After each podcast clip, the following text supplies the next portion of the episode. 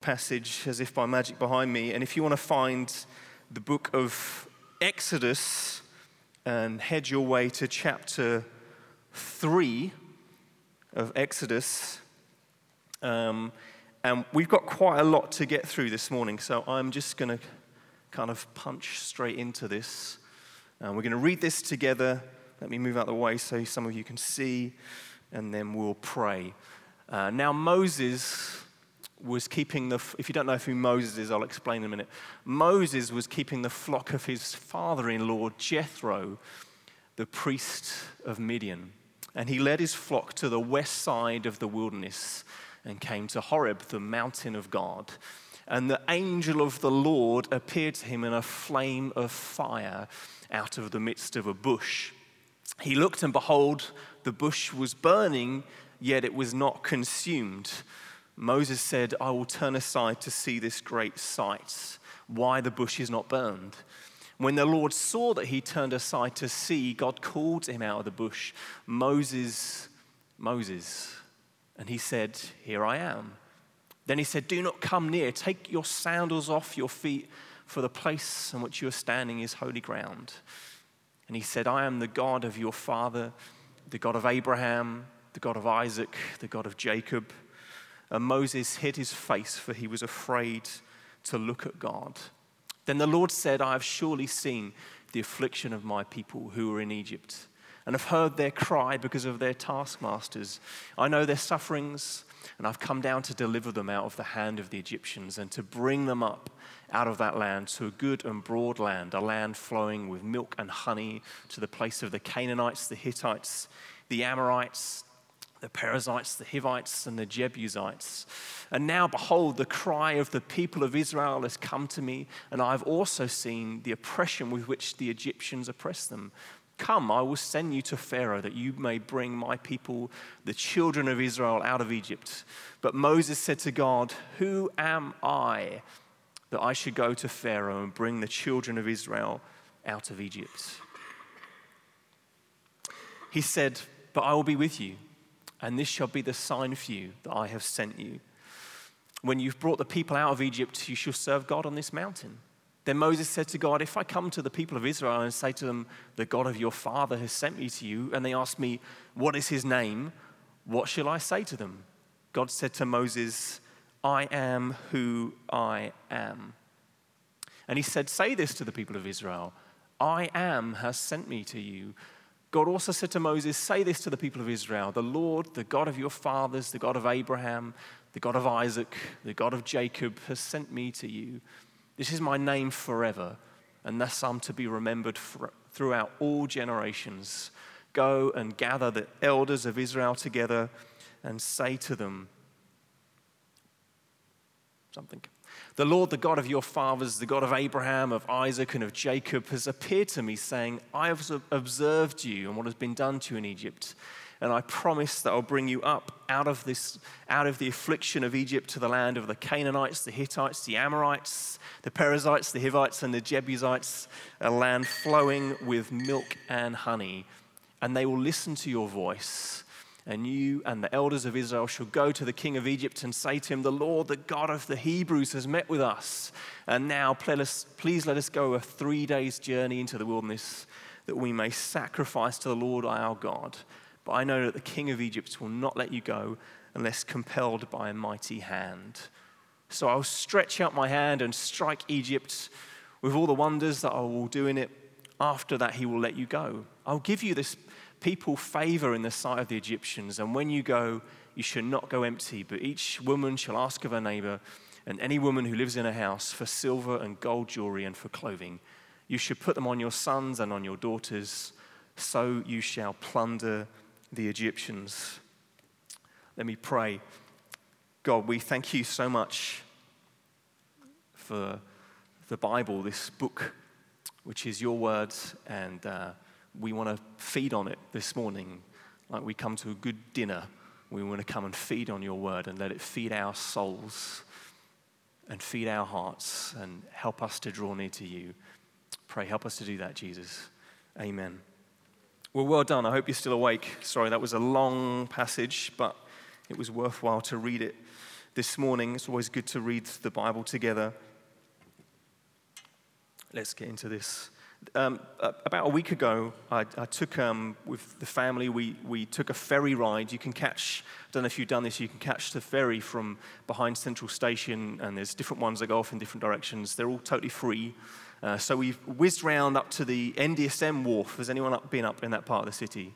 It's a really fun part of the city. And you go up there and you get off the ferry, and as you kind of walk up the street, very soon you're confronted by this huge piece of street art. Um, it's, it's massive. It's on the side of a building. I think it's about 240 square meters. It's huge. Uh, it's by a Hungarian street artist called Eduardo Kobra. And it's a picture that he's painted on the wall of, of Anne Frank. I'm sure most of you know who, who Anne Frank is. If you don't, she was, uh, she was a German Jew that escaped here from the Nazis at the start of the Second World War. Uh, and then they had to go into hiding uh, here in Amsterdam. Uh, they lived in a house, it's a museum now, just around the corner from here. You can go and see where they, they were lived in hiding. And she lived there for about four years.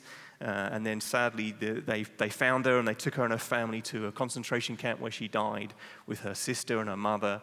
But her, her father survived. And he, when he returned home, he discovered a diary that she'd written. She'd written, every day while they were in, in this hiding place, she'd written this diary telling her story, uh, which has kind of become quite almost symbolic in our city. And one of the most famous things she said is kind of written on this mural. This piece of street art is basically her head in all sorts of different colors. It's amazingly done. And it says above her head, it says, Let me be myself. That's kind of her most famous slogan, the most famous quote from this diary. She says, Let me be myself. Let me be myself. She actually, the, the full quote is, uh, we can find it here. She says, I know what I want I have a goal, an opinion, I have a religion and love. Let me be myself, and then I'm satisfied. I know that I'm a woman, a woman with inward strength and plenty of courage. Um, when you read Anne Frank's diary, the, the question that um, she's coming back to, that she's trying to answer, is she's a teenage girl. She was, a, she was kind of about 14 in her early teens. And she was, trying to, she was just trying to discover about herself. She was asking the question that I guess all of us ask at some point or other in our lives. She was saying, Who, who am I? What, what am I supposed to do? What's my purpose? What's my goal? She's saying that. Who am I? And that's, that's kind of the cry of every human heart, of many people in our city. They're searching all the time uh, and asking that question Who am I? Which, in a way, is a, a little bit of a selfish question and it does become a bit selfish that we, we then start to, we get absorbed within ourselves. What, what am I supposed to do? What's my goal? What's my purpose? How can I make myself happy? How can I be, as Anne Frank says, satisfied? If I get my own way, if I do things like I want, then maybe I'll be satisfied, I'll be happy. And the thing about Anne Frank's book is it's as, as you'd expect from a diary, she's, she's just thinking out loud. It's very personal. She's not trying to create some ideology. She's not trying to create a kind of a rallying cry for people to get behind, which has kind of happened now. Actually, this, even this quote, it's written in the context of a rant against her mother. She's getting cross with her mum. She goes on to say in the next paragraph, she says, I shall attain more than mummy ever did. and that's a common theme through her diaries. They're just getting cross and angry at her mum. She just gets frustrated. And that, that's, for us, um, we, we often get lost in a very intimate, personal kind of frustration, intimate, personal desire to, to keep ourselves happy. Of what, what's the purpose for me in my life? And now it's, it's, if you go and see this mural now, at, at the bottom, uh, I think it's been there about six months or so, but someone has added some new graffiti at the bottom in big yellow writing where it just says, We can party. Which, in a way, is, I mean, it kind of ruins the picture, but it's quite, it's quite apt. Because this goal of let me be myself, of let me achieve what I want to achieve. Let me uh, discover who, who I am. Let me have my own individual freedom and purpose. Many of us just interpret that as I just want to party. I just want to have some fun. I just want to get the most out of life as I can. And we're not, into, we're not dreaming about the kind of personal freedoms. We just, we just want to enjoy life. We just want to live life to the full, just to get the most out of it, which isn't a bad thing at all. But the question that you have to, to ask, and a question I want to pose to you this morning, is what happens when, when that isn't enough? when that doesn't fulfill you? When that, that doesn't really meet your needs? You know, is that really all there is to life, just to make yourself happy? Just to keep yourself pleased? Just to be satisfied? Is that really all there is? Because I don't know if you've noticed this, but two things tend, tend to happen. You set yourself some dreams, some desires, some goals, and either you, you don't meet those dreams and you get disappointed, or the other thing that tends to happen is you do meet those dreams and then you realize that it's not quite what you thought it was going to be. you thought you'd feel amazing and it would give you this huge hit and you'd feel delighted. And it does, but only for a short time. It satisfies you for a little bit and then it's gone. And you thought, oh, I thought that was the thing that was going to keep me happy, but it didn't. It made you happy for a, for a moment, for just a short season, and then life moves on. And you think, oh, well, what do I do now? And we, we live in a city of, of, I guess you could call them sort of disappointed dreamers. You know, people who set themselves a dream and a desire. Many people have moved to the city to pursue their dreams and desires, and then they just feel a bit let down. It hasn't worked out. And also, another thing that happens if we kind of pursue our own self and our own desires, what I want, is you just, you just become, I mean, obviously, you become a bit selfish. It just kind of breeds this sense of selfishness. That's the most out, obvious outworking of individualism is selfishness. And that leads to just relational chaos. It just destroys relationships. All you have to do is look around our city, look around your friends, people you know. You see all sorts of relational mess going on. You know, people can delight in the sexual revolution but if you look at what's resulted from that, it's just in the name of freedom to do what I want when I want, it's just left chaos and hurt and pain and broken hearts and broken relationships. You think, is that, is this really all we wanted it to be? Is this really all that life has become? We just become selfish. We, we, we get this entitlement that we think, well, if, if, if my personal needs aren't met, then, then I'm being denied my rights. It's my right that I have my needs met. That's how we think now. That's how the world thinks. Another thing it does is it, is it, it breeds a sense of, of loneliness. And there's just this epidemic of loneliness in our city.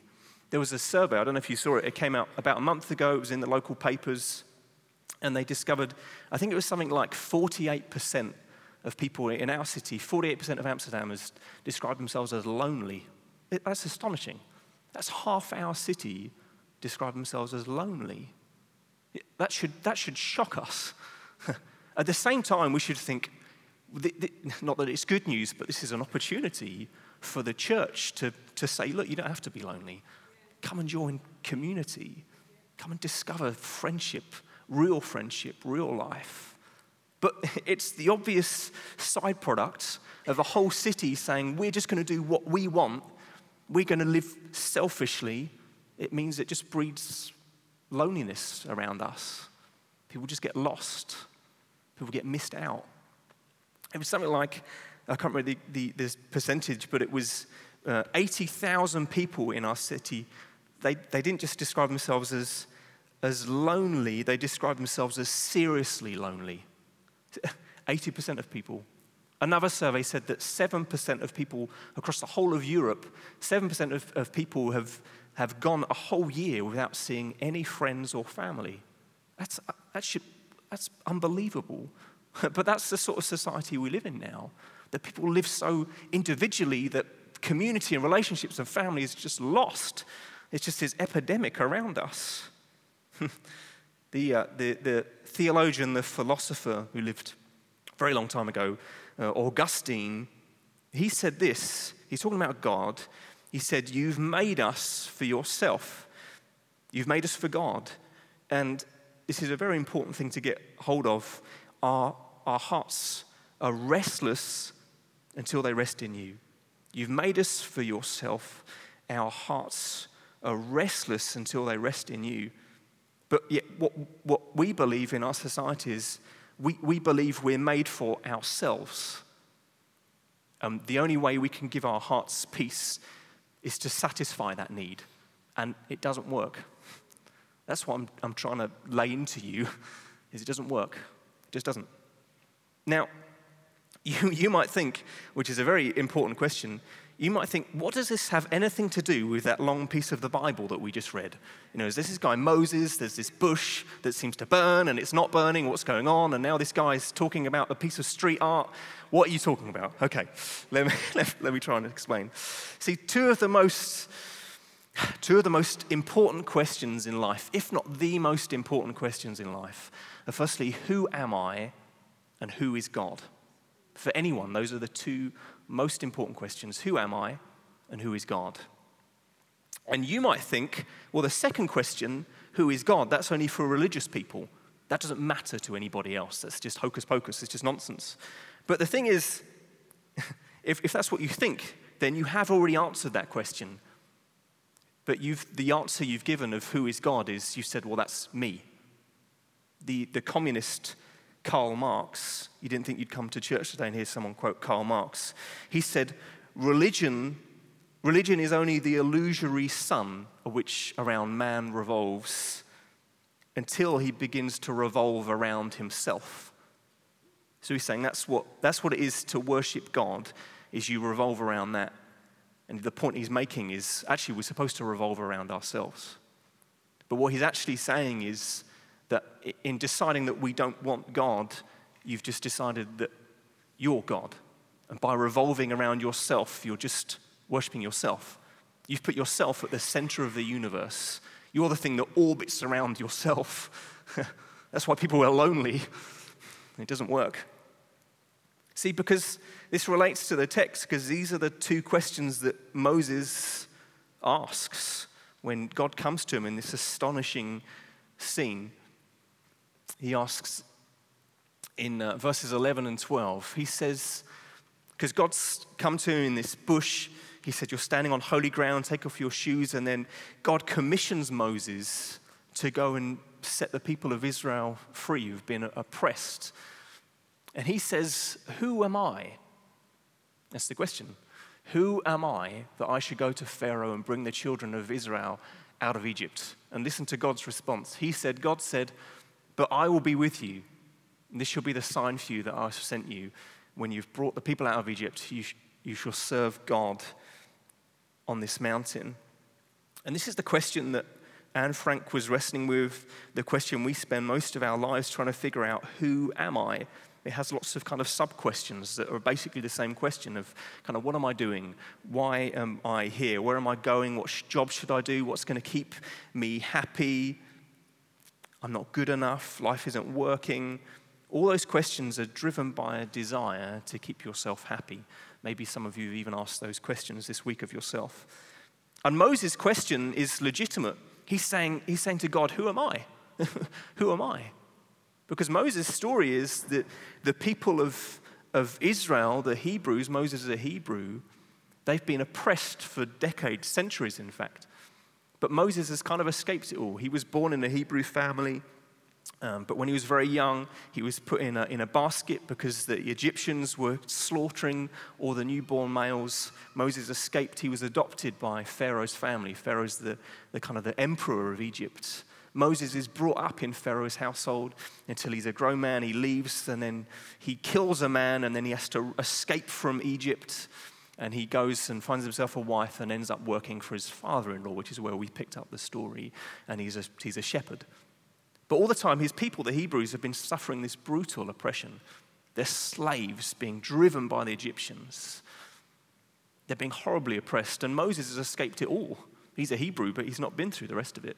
So his question is kind of legitimate. He's saying, Well, who am I? You know, surely you want to send someone who understands what they've been going through. I've just been on this, on this different journey, this different adventure. What, what, why should I do it? What am I going to do?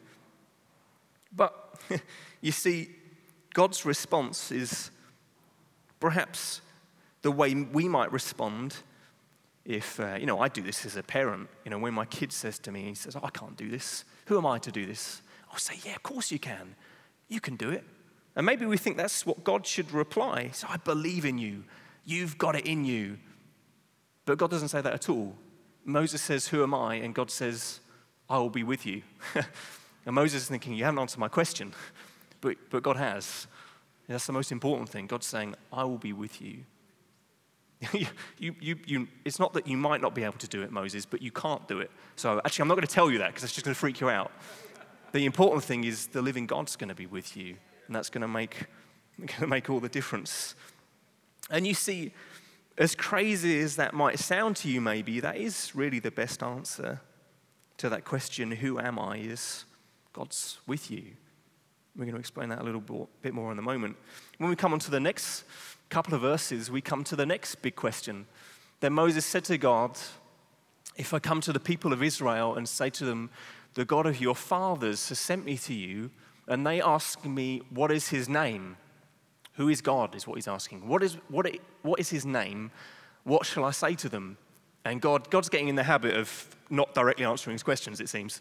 God said to Moses, I am who I am, which again may confuse you. It's a slightly mysterious answer in, in the culture at the time, to ask someone's name, to, to say to someone, What is your name? is you're, you're asking them something about their, their character. You're asking, kind of, what, what are you like? Who are you? Knowing someone's name in this culture revealed something important about them. It's not just their name that you can refer to them by, it reveals something of their character. That's what Moses is asking. Who, who are you? He's trying to get to know God. He's asking this question. And, and God's answer is a bit odd. I mean, if, if you came in here this morning for the first time and if you met one of our team on the door and they welcomed you and you said, Oh, hi, my name's you know, Bill, and they said, Oh, good to meet you. My name is I am who I am, then you may have thought, I'm not going to go to this church. These people are weird. And you may have run out the door and we would have that would have been good. If any of our welcome team said that to you, please tell us so that we can sack them because they shouldn't say that. It's the wrong answer. See, but this, this, this reply, I am who I am, Moses, he probably spent the rest of his life trying to figure out what God was on about. And theologians, people who study the Bible, have spent 3,000 years trying to figure out what God means by this. And I've spent the last week trying to figure out what God is saying about this and reading all sorts of different theologians and clever people. And the Dutch theologian, who's normally excellent, a guy called Herman, Herman Bavinck, he said this He said, God is that which he calls himself, and he calls himself that which he is, which is of no help to me whatsoever. like, what does that mean? Maybe you understand that, I do not. But I came across all these quotes that were just making things more complicated. I'm thinking, what's wrong with you people? So let me try and explain to you. When God says, I am who I am, as I said, he's, God's revealing something about his character. And the first thing to learn is that God's, God is mysterious. Okay? And that's all right. It's all right to not understand everything of God. You might have come in here this morning and you know very little. And you've got lots of questions about God, and you're thinking, I'm not sure this is okay. I'm not sure that if there is a God, I'm not even sure if there is, but if there is a God, I'm not sure that's a good thing. What, you might have all sorts of questions, and that's, that's okay. If, if God was so small that we could fully understand him, then he wouldn't really be much of a God, would he? If we could just kind of package God down and say, oh, he's, look, he's like this, just read this short book, that will tell you exactly what God's like, then that's not really going to, that's not God. We're never going to fully understand God. I'm I've spent my whole life trying to learn more about God, trying to get to know Him better, and it's a brilliant journey to go on. And hopefully, one day when I'm in heaven, I will know God fully. But right now, I'm just, I'm learning. And, and we, God is mysterious. The writer A.W. Tozer, he said, left to ourselves, we tend to immediately reduce God to manageable terms. We just reduce God down to what we can understand. Churches do it as well. Whole communities of people, they only teach certain messages because they, let's just get rid of those bits. We don't like that bit. We don't like this bit. This bit we don't understand. So we'll just teach this bit. We can just worship this God. But that's not actually, that's just a kind of a caricature. That's just a cartoon image of God. We want to worship God for who he truly is. And sometimes we just have to accept he is mysterious. Also, this name means, it means that God is, he's eternal. He's unchanging. Because this I am who I am in the Hebrew, it was written in the, in the present tense, not in the past tense or the future tense. It was written in the present. God is saying, for all time, through all generations, I am. I don't change, I don't shift. God says that in, in Malachi. He says, I do not change. And even as Christians, we can get into this kind of wrong headed thinking that there's kind of an Old Testament angry God and there's a New Testament happy God. And so we should read the New Testament because God seems a bit happier there. But it's the same God. He's not changed, He's not different. It's the same God. His love for you, His grace, at the same time, His justice and holiness, all those themes and many more, they run all the way through the Bible. They're there all the way through. It's not that they suddenly just appear in certain moments, they're there all the way through, running through the Bible. Seeing God leading his people out of Egypt as he's doing in this story of Moses, he's revealing his sovereign grace to them. He's remembering his covenant. Even though they've not remembered the covenant, even though they've walked away from God, God will remember his covenant. It's his grace coming out, even in this story. And even in this story, we see Moses coming before this, this bush that's on fire and having to take off his shoes and stand on holy ground because God's holy. And that runs all the way through the Bible. And that doesn't change. God doesn't change, He's eternal. He's also, God is, He's, he's kind of other than us. He's different from us. He's independent from us. God is self existent. See, because we can learn so much about seeing God in this fire, this bush that doesn't burn. It says in verse 3 the angel of the Lord appeared to Moses in a flame of fire out of the midst of a bush. Moses looked, and behold, the bush was burning, yet it was not consumed. This angel is most likely what theologians call a, theophany. Um, it's, it's an appearance of God Himself. Some people would speculate this is kind of the pre incarnate Jesus. This is, we don't know that for sure, but it's God has come to speak to Moses out of this bush. And the same way that this fire burns this bush and yet the bush doesn't, isn't consumed, it doesn't burn up. You see, God isn't governed by the same rules that govern us. He's different from us, He's not reliant on us. He's not waiting for us to worship him so he can feel good about himself. God's not like that. He's independent from us, he's very different from us. There's another scene uh, in Joshua where, where the angel of the Lord appears to Joshua and Joshua's in battle. And Joshua doesn't know who he is. So Joshua says, Are, are you for us or are you against us? and the angel gives this brilliant reply. He says, No. There's another great reply. Are you, are you on my team or are you not on my team? No. Okay, well, which are you then? I'm confused. But it's God saying, look, it's not important about whether, it's not important whether God is on your side or not. It's whether you're on his side, whether you're following him, whether you're signed up to his agenda.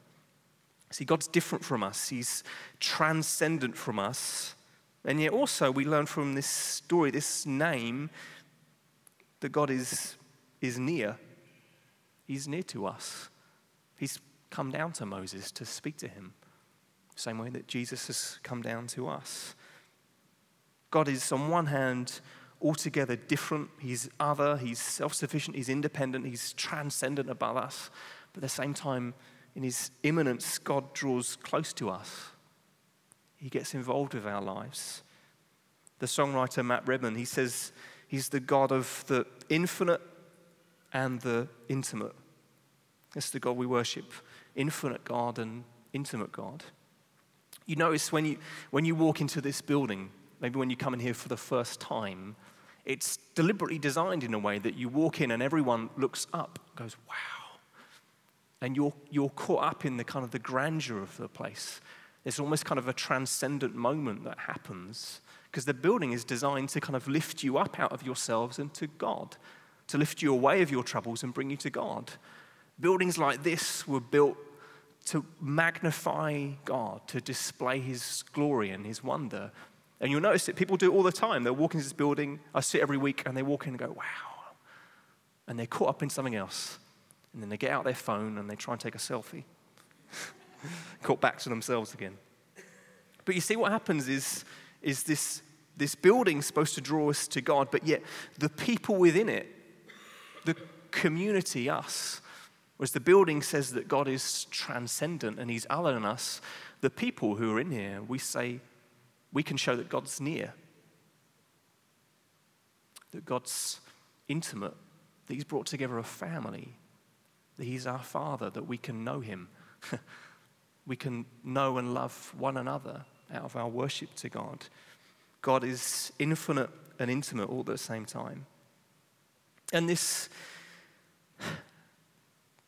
this I am who I am, he may seem mysterious to you, but wonderfully now we can, we can, know, him by, we can know him by a new name. In John 8, Jesus says to his disciples, Truly, truly, I say to you, before Abraham was, I am. Jesus is saying, he's, he's going all the way back to Exodus chapter 3 He's going back to this revelation of God and saying, That's me. That's me. That Jesus has come to be with us now. In Revelation 1 8, Jesus says, I am the Alpha and the Omega, says the Lord God, who is and who was and who is to come, the Almighty. The Alpha and the Omega, that's the first and last letter of the Greek alphabet. God saying, I'm the beginning and the end, and I'm everything in between. I was there from from the very beginning. I'll be there through all eternity.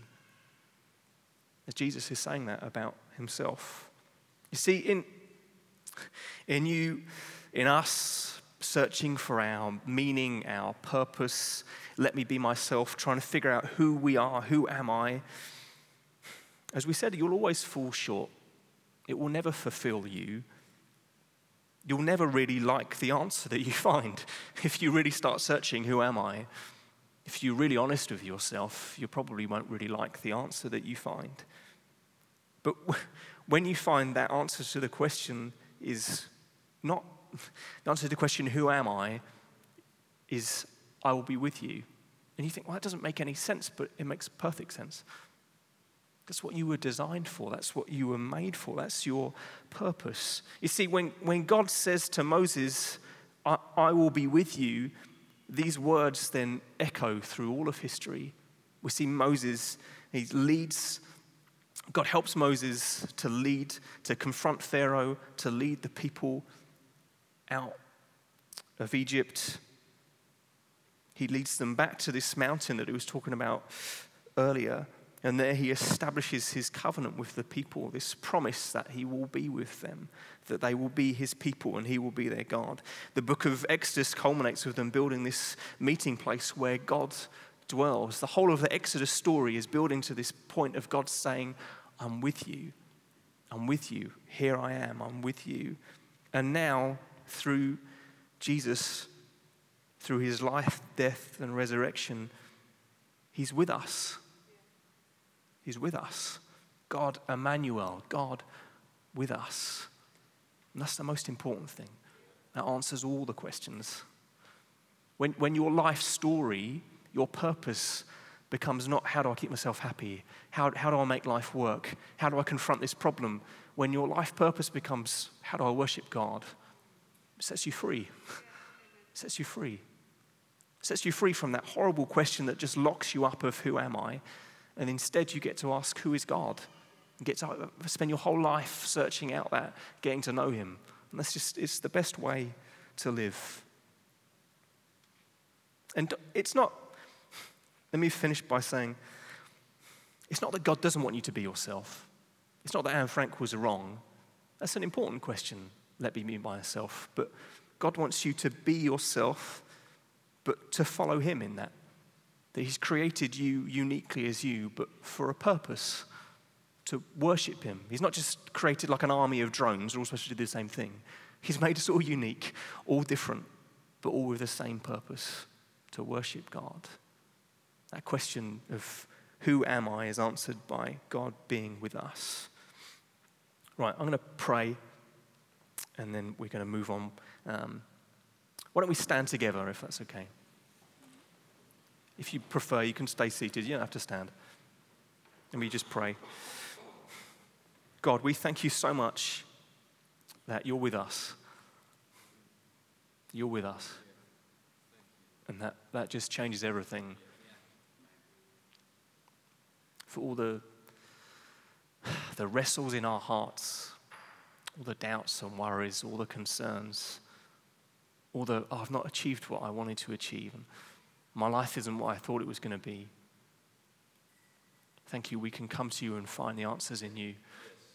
that you've given us this new purpose, this new life that fulfills us, that meets all our needs. It's not, God, that you don't want us to be happy, but you actually know how we can be happy. It's not that you don't want us to be satisfied, but you know truly how we can be satisfied.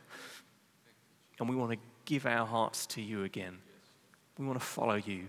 We thank you, God, that you've, as you led the people of Israel out, you've led us out through your death, through your resurrection, you've led us out from our sin, the mess we've made of our lives. You've led us into freedom in you. You've led us into the promised land of knowing you as our Father. And we just want to take a moment and uh, say afresh in our hearts that we want to follow you.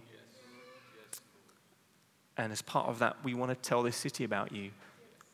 We, we want to find that 48% of people who are chronically lonely we want to solve that, the epidemic of loneliness. We want to solve it with that message that God is with you. That all those people living selfishly or the relational chaos around us, we want to solve it by bringing people to you, Jesus, knowing that you can heal and restore and forgive. God, I just want to pray for anyone who's coming today who, who feels lonely or is aware of just chaos and mess that they've left behind them, destruction where they've just let people down or they've been let down. I pray they just know your grace this morning. They just know your forgiveness, your abundant care and love for them. We pray you just start a work of restoration in their hearts, God, we ask.